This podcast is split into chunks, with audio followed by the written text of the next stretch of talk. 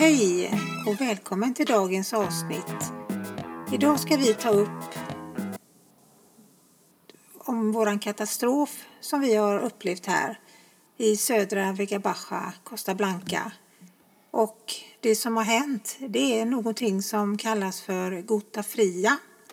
Och eh, ja, Kristina, vad säger du om det och hur kan det bli så här? Ja, när jag hörde ordet Gota Fria då tänkte jag kalla droppar. Och det, det, är lite av kalla droppar, men det är absolut inte hagel eller något sådant. Utan det är när varm havsluft träffar kall inlandsluft. Och då blir det mycket starka vindar och enormt mycket regn. Och det var det de varnade för. Det kallas här eh, aleta rojo, det vill säga röd varning. Och eh, alla blev uppmanade att hålla sig inomhus, inte ge sig ut på vägarna för att man befarade det värsta. Så det började egentligen på torsdagen och eh, det höll på under hela 72 timmar. Ja, och det regnade och det blåste om vartannat. Och eh, vad mer kan vi berätta? Jo, vi kan berätta om att på sina håll så ser det ut som att havet har förflyttat sig några kilometer inåt land för att grönsaksodlingar, hus, bilar ligger under vatten helt enkelt. Ja, vi har en flod som är strax norr om oss som heter eh, Rio Segura. Och den har svämmat över. Jag hörde någonting om att eh, den har breddat upp till ungefär fem fem meter på vissa ställen och där har de murar men på vissa ställen finns det inte så. Så att det har bara rammat rakt ut i alla grönsaksodlingar. För just i vår region här, där har vi Spaniens grönsaksodlingar. Vad gäller eh, fruktträden, det är ju apelsiner och citrus mest här, så klarar de sig bättre. Men det är grönsakerna och det här tror jag faktiskt att det kan medföra, inte bara för oss, högre grönsakspriser utan för hela Europa eftersom man exporterar väldigt mycket härifrån. Eh, det, det som också är signifikant är det här att den har tagit med i vissa fall inte bara bilar utan hus, bråten, Sheringit och såna här strandbarer. Många små eh, saker som har virvlat runt bara, bara försvunnit.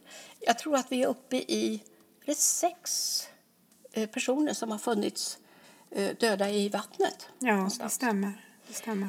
Och eh, det är jätte, jätteledsamt när man hör och läser om det här. Det som också rör våra hjärtan det är att familjer är nu strandsatta, isolerade från yttervärlden. De saknar ju el, vatten, mat, ja, överhuvudtaget förnödenheter. Och i många fall kan man inte nå ut till dem. Vi har inte fått åka ut för vägar har varit avskurna, tunnlar har varit överfyllda med vatten och motorvägen. Ja, och det har helt enkelt varit förenat med livsfara att överhuvudtaget ge sig ut. Och eftersom eh, myndigheterna varnade för att vi har utegångsförbud så eh, hade vi ju inte någon uppfattning om hur allvarligt det här var förrän fram på lördagen. Och söndagen började vi ju förstå och det kom ut bilder både på sociala medier och eh, spanska, spanska militären körde ju ut eh, nödproviant och man efterlyste fyrhjulsdrivna bilar och större lastbilar som kunde köra ut till eh, de här människorna som var strandsatta. Vi får väl säga det att eh, just i Oruela Costa, där vi bor, där har vi klarat oss väldigt bra. Men söder om oss, där har vi det som heter Los Alcázares, vi har Marmenor och och är de Campo Amor. Det är inget trevligt. Det är fruktansvärt. Jag var och tittade där på stränderna i Campamori. Det var inte bara en strand, det var en hel väg som var borta ungefär 100 meter, om inte mer. Helt borta. Eh, så det är avstängt. Eh, västerut från oss, det vill säga lite inåt landet, det är Oruela. Det är vår eh, residensstad. Hela Oruela var täckt i vatten, i lervatten. Hela Oruela. Ja, det är ofattbart. Ja, det, det, det man tror. Och nord, nordvästra eh, Vega Baja, där har du Dolores, San Fulgencio, Almoradí, Rafal etc.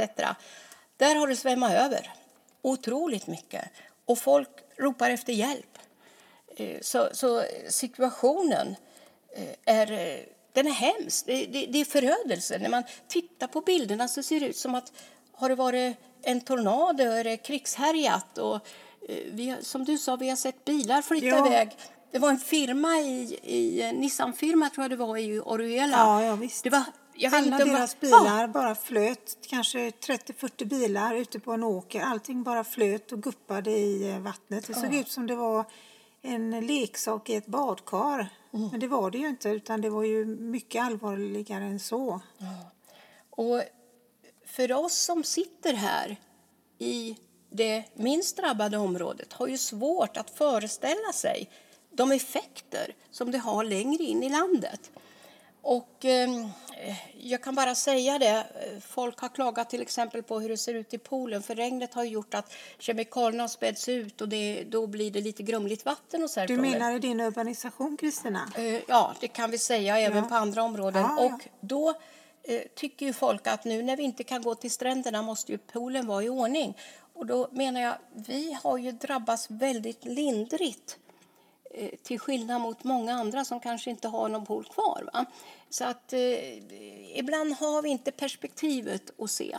Nej, och sen kanske vi också har svårt att se det perspektivet i och med att den här tragedin är så ofantligt stor. Så att, eh, som du säger Kristina, vi har ju klarat oss ganska bra i vårt område runt Torrevieja, men bara några kilometer in så har man ju en helt annan eh, upplevelse av eh, Gota Fria. Så det är klart att det är, ju, det är ju kanske många människor som fortfarande inte har förstått omfattningen av detta eh, kraftiga oväder. Nej, tittar man inte på tv och följer det och har man då inte Facebook, för det är väldigt mycket på Facebook, då är man helt utanför. Jag kan säga att på söndag först, då vågade vi oss ut med bilen, även om det var bra hos oss. Men på vägen när vi åkte så var det såna här brunnslock. De stod på sniskan och såg man inte det, då har man kunnat kört ner där och skada både sig själv och bilen. Det var också stora bitar eh, asfalt som, som låg på vägen och stora hål i, eh, i vägen också som man kan köra ner i. Så det har varit väldigt, väldigt eh, tråkigt.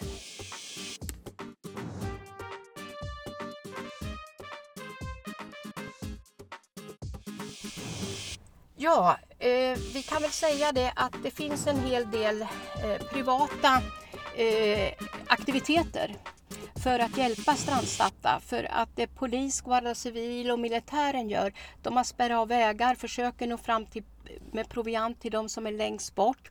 Och eh, då kommer de här privata organisationerna, vi har Rotary, vi har Röda Korset också, som eh, försöker nå ut till Eh, Eh, det som har varit isolerade med diverse proviant. Så vi kommer att få träffa eh, det här teamet alldeles strax.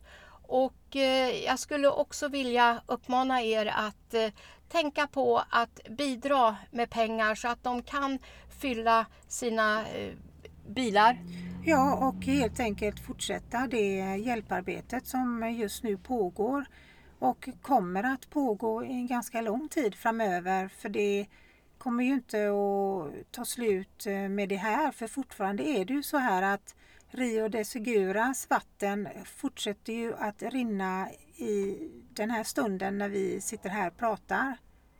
Absolut, och eh, det kommer att bli mer vatten för att eh, dammarna en del är så sprickfyllda och för att det inte ska bli en total katastrof att dammarna spricker så måste de släppa ut lite vatten. Så på vissa ställen kommer det fortsätta att rinna ut vatten. Så nu eh, försöker de styra det här och ha lite mer kontroll. Men det betyder för många att det fortfarande att de inte kan komma ut på vägarna. Nej, och som sagt var det teamet som eh, vi har träffat kommer att berätta mer om hur eh, nuläget eh, ser ut här.